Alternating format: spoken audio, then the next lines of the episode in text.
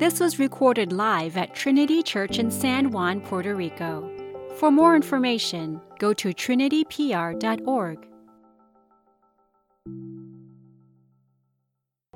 Good morning, Trinity. My name is Zach Lutz. I'm the senior pastor here. Uh, it's a pleasure to be with you all, and we're going to be uh, continuing our sermon series in Ephesians. Uh, just, just one note I, have I've noticed, uh, and if you've been with us for a while, you know, through the holidays, we kind of go through a dip, and when we come back out, the room gets full. This is just a small encouragement for you all that show up earlier. Sit closer to the front. Uh, make, don't make those poor souls that are running a little bit late because their kids were hard to get dressed. Uh, sit all, you know, do the walk of shame all the way. No, it's not a walk of shame. You're, you're welcome here, even if you've got to sit all the way up front.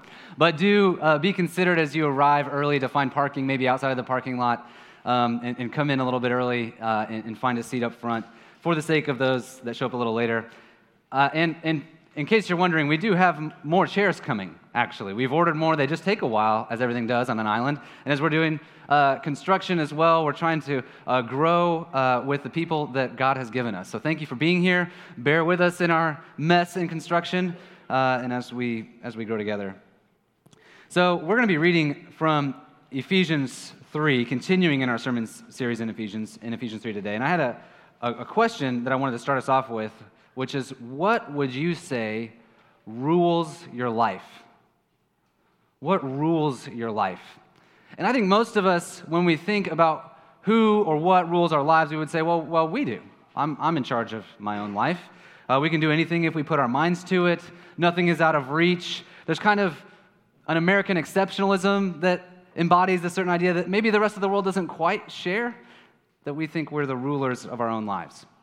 But it's not just that. And then we get a little bit more specific. We think that performance rules our lives. Like, if I can perform the way that I need to, uh, then I'll finally be able to accomplish what I want. If I graduate with honors, if I get those internships, if I start these businesses, if I make those promotions, make these investments, I roll with these players.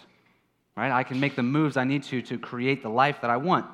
Some of us, though, if we reflect on what's controlling our lives, might say an addiction is controlling my life. Whether substance, or electronic. Some of us, an illness might be run, ruling our lives. Whether it's an illness that we ourselves have or one, a loved one that we have, that it's all consuming and seems to pop up at the worst times and interrupt our lives.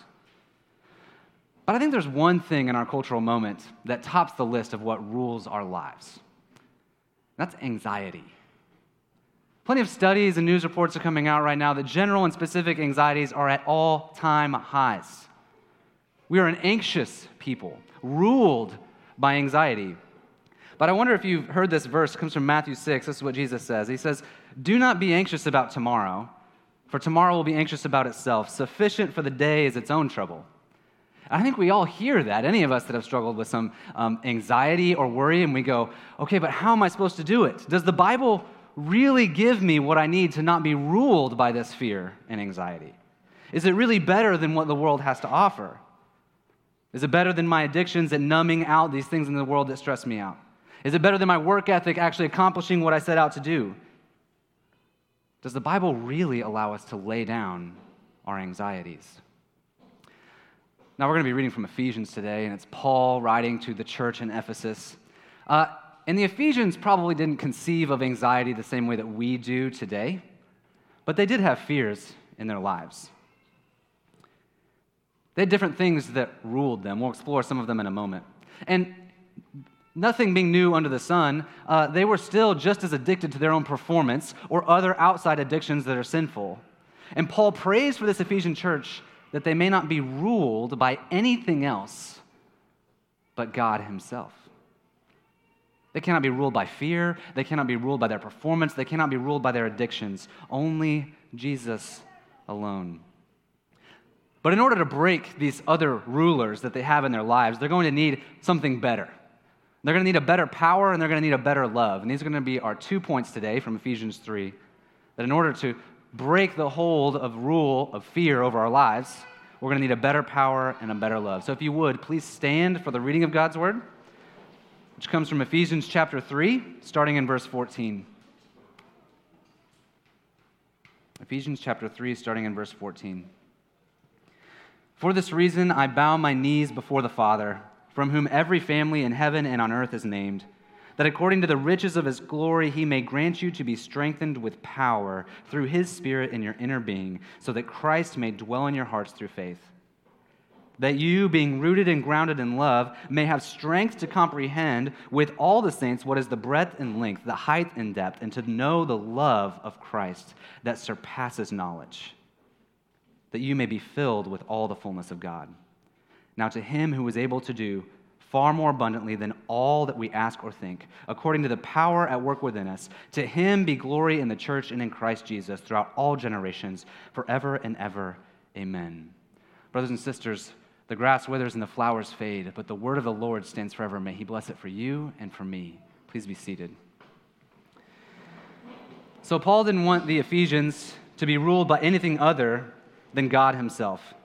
Now, it, I just want to do a brief uh, review of what Paul has written to the Ephesians so far in the first two and a half chapters. He's spoken about God's great sovereignty and God's great love, God's great power and love already. And he's spoken about Jesus breaking down dividing walls of hostility between Jew and Gentile. But you could hear all these great things that Paul was describing. And if you were in his audience, you couldn't help but fear a little bit. In many ways, in the first two chapters, Paul has laid the foundation for social upheaval in the ancient Near East. Think about being a Jewish Christian in the first century, a Jewish Christian, right? Your family might have been okay with you entertaining these theological oddities of following Jesus. After all, they knew other Jews who were following Jesus. They knew it wasn't quite in the mainstream, but they're like, you know what? I don't know. It's kind of this side thing. I'm not really sure what's going on. It's fine. But your Jewish family was not going to stand for you associating with Gentiles. There was going to be a break with the family. That is something that is not done. Maybe you can entertain theological oddities, but you can't associate with them. And for both Gentile and Jewish believers, there was severe persecution for this theological oddity that existed. We read in Acts that when Paul first came to Ephesus, he was almost arrested for inciting a riot by preaching. Like him preaching made people so upset that they dragged him into like a 20,000 person stadium to accuse him. There was fear fear of being ostracized from your family, fear of threats of persecution. What Paul was saying was dangerous. And so he prays that they might be ruled by something else than their fear. And this is, starts in verse 14. He says, For this reason I bow my knee for you Paul in this letter says that in order to have a life that is not ruled by fear, you're going to need a better power and a better love. So, first, a better power. A few years ago, I experienced my first panic attack, anxiety attack. And in, in those moments, I wanted a power to overcome at all costs. Right? I was a Christian at that time. I wanted immediate, tangible answers to my prayers, a power from the outside that would bring me to the other way. I wanted relief from my paralyzing anxiety. I wanted to be able to drive my car without hyperventilating. I wanted to be able to sleep for more than just a couple of hours at a time. I wanted a temporary power that would superhumanly carry me through to allow me to be me again. That's what I really wanted. Maybe some of you have experienced something similar maybe with anxiety attacks or something else. Maybe you've asked for power to superhumanly handle situations that were beyond you. If your child has ever been seriously hospitalized, if you've been faced with terminal diagnosis, if market and business downturns create downsizing and you're about to lose your job and maybe your house and your family's about to move. We pray in desperation for what? Power. We recognize we need more power than what I have. The reason that we want that power is because we look at the looming circumstances before us, whatever they may be, and we say, I don't want these things to change me. I want to continue being me. And whatever I'm facing right here might change me forever. One of the most common descriptions of crippling anxiety, like if you're kind of asking people to identify if they're anxious, uh, one of the things that you'll hear them say a lot and that I said myself was, Is this going to be forever? Am I going to have this feeling forever? What about illnesses with my child? Will my child be handicapped forever? Can my cancer be fought or will it take me? Will I lose the respect of my wife and kids if I lose my job and our home and our lifestyle has to change? We want power in those moments that will see us safely to the other side unchanged. Jesus sees us safely through to the other side, but he doesn't leave us unchanged. See, Paul prays for the Ephesians that they might have a better power, a power that's going to change them, leave them fundamentally changed. And this is the first description he gives of this power in verse 16. It says that you might be strengthened with power through the Holy Spirit. Now, right here, I want to stop and just acknowledge that our minds go to a lot of different places real quick when we talk about power coming through the Holy Spirit.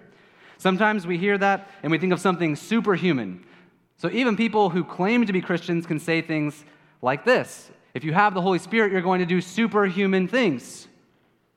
If you're really Christian, then the Holy Spirit will allow you to handle snakes. That might be an extreme example that most of us uh, maybe have experienced, but probably have just heard about on the news. But that same logic actually touches closer to home. If you're really Christian, then the loss of this job is only going to open up a door for a better, more prosperous one. If you're really Christian, then the Holy Spirit will remove your depression and anxiety. If you're really Christian, then you wouldn't struggle with that sin anymore. This isn't the kind of power that Paul is praying for the Ephesians, but it is unbelievably powerful.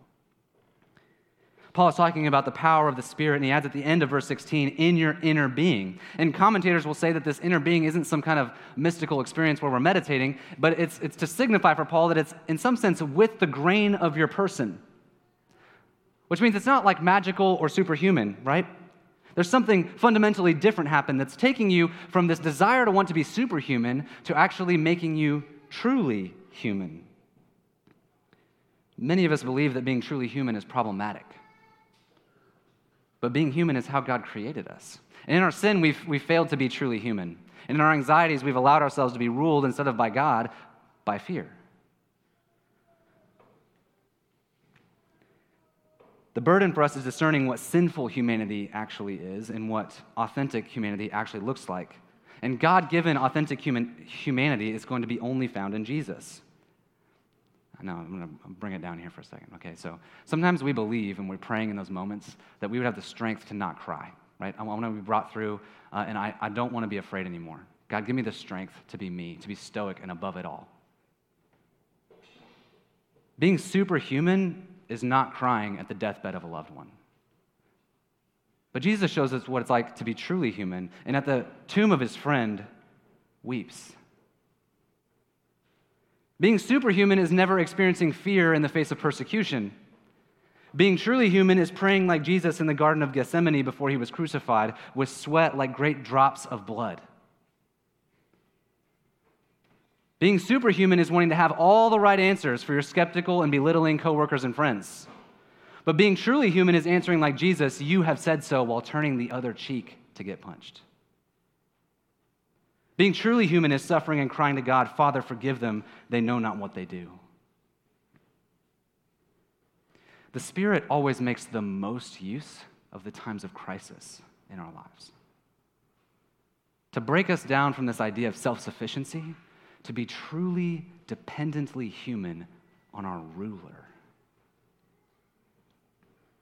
His power isn't within you to give you some sort of temporary power that suddenly removes all fear from you, but his power means that he'll bring you to the other side of your fear, transformed for his purposes. And we see this here when Paul prays for the Ephesians that they would be strengthened with power, so that, verse 17, Christ might dwell in their hearts. This power is so that Christ might dwell. And this word dwell is very important because a dwelling power is a transformative power. And one commentator kind of put it like this I'm modifying for my own uses. Um, when you rent an Airbnb, you aren't dwelling there. You're staying there temporarily. And you would say that you exercise some of your own power over the Airbnb, right? You turn on the faucets and the ACs um, and, and, and whatever else. You might even pick up and take out the garbage, you know? Uh, but it's not your dwelling. You don't change the furniture. But when you own a home, and when a home is your dwelling, you exercise a particular kind of power over that dwelling, a transformative power. If you don't like the sink or the sink doesn't work, you rip it out. You put something else in its place. If you don't like the color of the walls, you repaint. You reorganize for your own purposes. Christ dwelling within you is a power that is reorganizing you through the midst of your anxieties for his own purposes. You won't make it through unscathed, you'll make it through transformed. That's the power that he gives you. The power of Jesus isn't just temporarily staying in your heart, He's dwelling there. Jesus is knocking down the walls of sin, making you truly human, so that what true humans do is repent when they recognize their own sin and turn towards God and say, Not me, but God who works through me. True humanity is able to recognize when there's a time to weep and a time to laugh, a time to mourn and a time to dance. To have a life that isn't ruled by anxiety, we need a different kind of power in our lives. We have a power that is transforming us through the midst of our anxieties and pains to make us even more authentically human. So, to live a life not ruled by fear, we need a better power, but we also need a better love. Paul in verse 18 prays for the Ephesians that they might have the strength to comprehend God's love. And this comprehend word is fascinating. Most literally translated, it means to grasp onto right? To grasp onto. Paul is praying that they might have the strength to grasp onto Jesus' love. And I've kind of pictured it like this like Jesus' love is kind of passing through, and we're trying to grasp onto it, right? And if we can just hold on to it, then we'll have this better love that'll see us through our deepest fears. But when we have a life ruled by fear, we're always worried about what happens if I can't hold on long enough. Like, I know that Jesus has the power to see me through even the hardest times and my deepest depressions, but what happens if I let go in the darkest valleys? Because more often than not, in those moments, in the darkest valleys, I'm holding on with such desperation that my spiritual muscles are cramping. In that moment, I'm still ruled by fear, not by love, fear of my own inadequate faith. Paul is not asking them to grasp onto a better love so that they don't fall. He's asking them to grasp onto a love that is greater than they could have possibly imagined. And so it's kind of like this. Uh, right now, my daughter Alora, who's, who's, who's not here this morning, right, but she's 10 months old, okay, grasps on to my wife, Margarita. Like her nose and her, her hair and her shirt, right? Just like wherever she can grab. And like in her little mind, she thinks that she's, she's grabbing on as tight as she can and that she's holding herself there. Like when I come up to try to get her and she's like, no, no, no, mama. But if Margarita, my wife, were to set her down and walk away or expect her to hold on to her by her own strength, there is no way she could do it. What is Alora grasping onto? She's grasping onto a love that surpasses her understanding the breadth and length, the height and depth. She could not even comprehend how much my wife loves her. And yet again, in her little mind, she's holding on with everything she's got. Paul prays that we might have the strength to grasp, like a baby grasps onto her mother, to the love that surpasses understanding, the breadth and length, the height and depth of the love of Christ for us.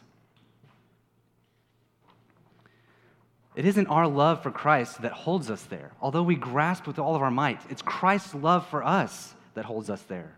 And in order to not be ruled by that fear, we need to comprehend, we need to grasp and know that love.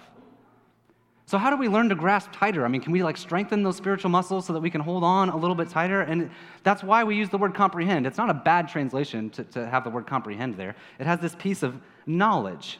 How does Alora come to know my wife's love for her. She grows as she matures, poco a poco, in knowledge and comprehension of Margarita's love. And so we come to greater knowledge and greater comprehension of God's love through relationship with God Himself. But we can get a little bit more specific on how we know things. There's a bunch of recent studies on how knowledge is habitual. And you can look to authors such as Jonathan Haidt, David Brooks, and James K. A. Smith. And if you don't know any of those names, don't worry, neither do I. My wife gave them to me. So I'm going to explain it how it was explained to me. How do you know baseball? Really know baseball. In full disclosure, I do not know baseball, so this analogy is going to break down real hard. There's some aspects of habit in baseball. You train the drills, you throw the ball, you practice receiving grounds and pop flies, you go to the batting cages. But you would say that it is uh, insufficient for someone to simply train the drills if they never play the game, right? They never made it to the game. Now, if you go to a baseball game with somebody who really knows baseball, at a place like Wrigley Field, as I have, and they're telling you everything about it the lore, the famous stadiums, the fields, the curses, the histories, the teams, the cities. There's a liturgy to baseball.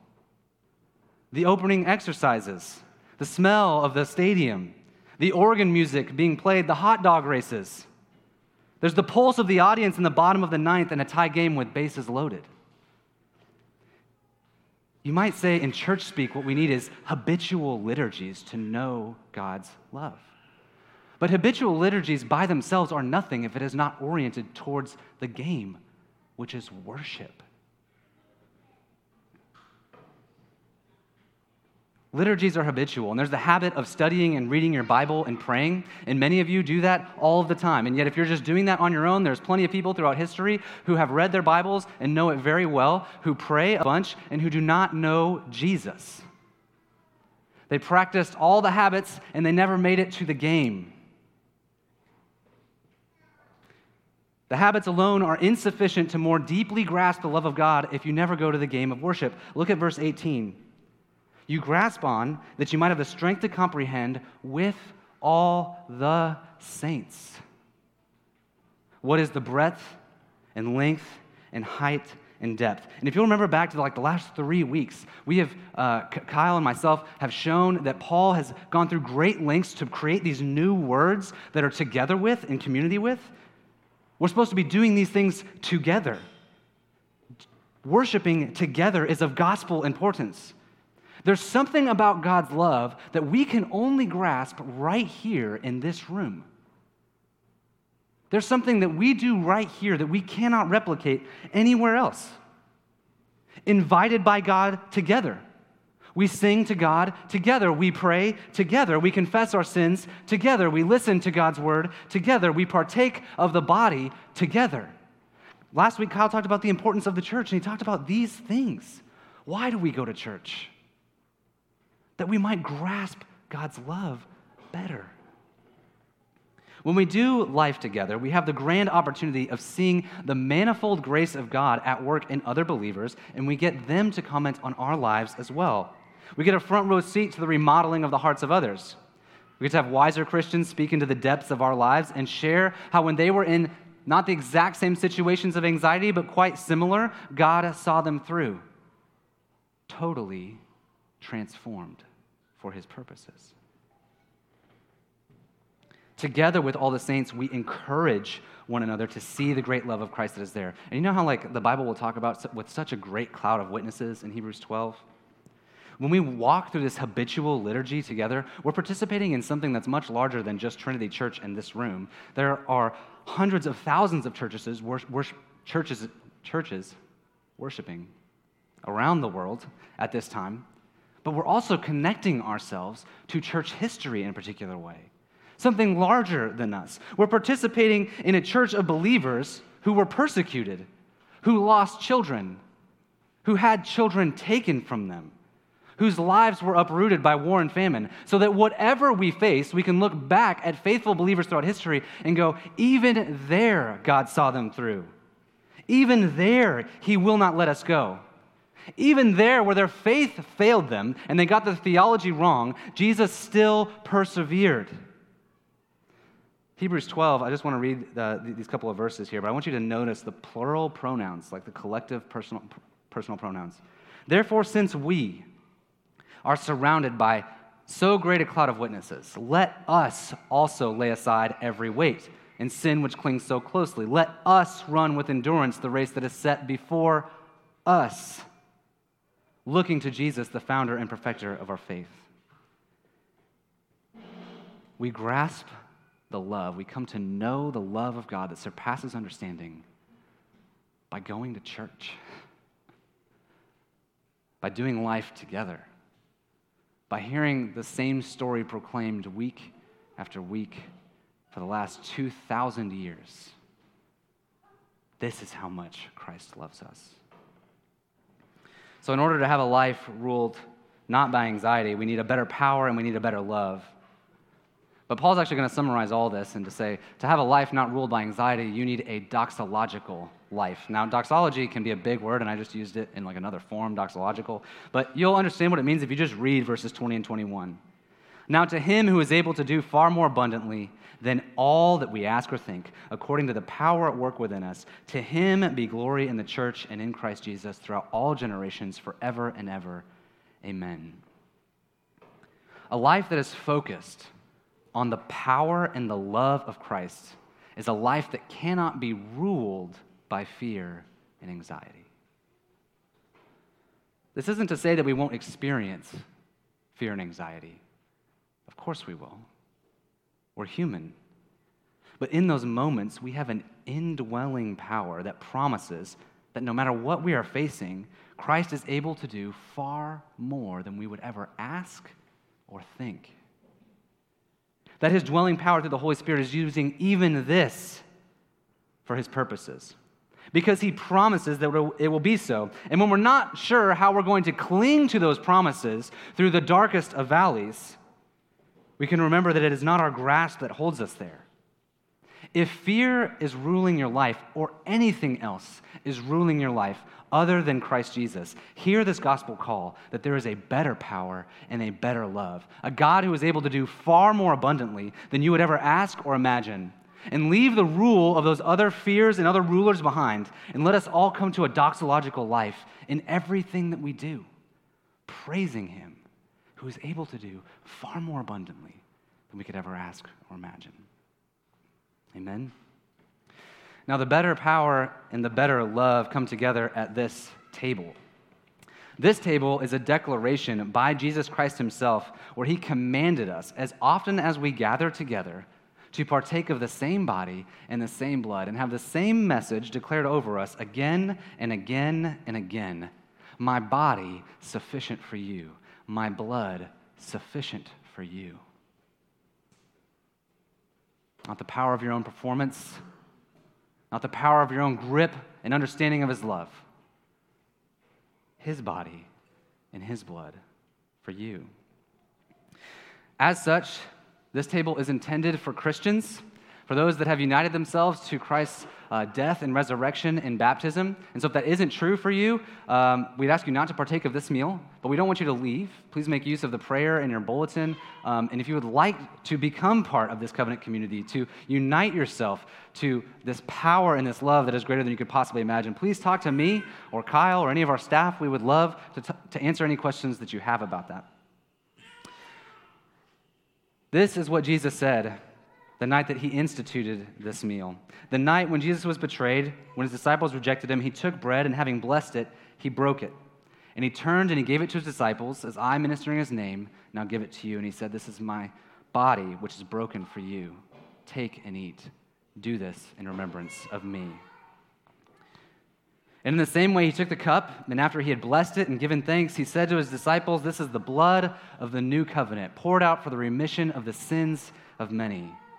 Take and drink. Do this in remembrance of me. Now, in a moment, I'm going to pray, and then we can come down the center aisle. We can actually go to these two serving stations because we've got kind of a mess over there. It's actually going to be coming to this table, uh, which is pretty exciting. However, uh, note the gluten free option has moved from that side over there.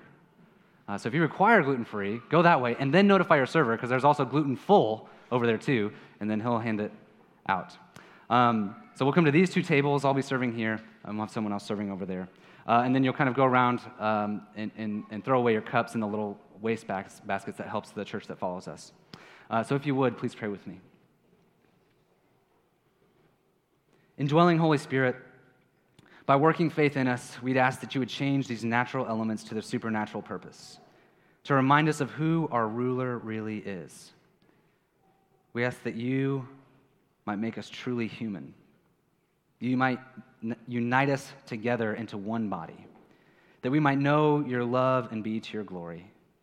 And we ask this in Jesus' name. Amen.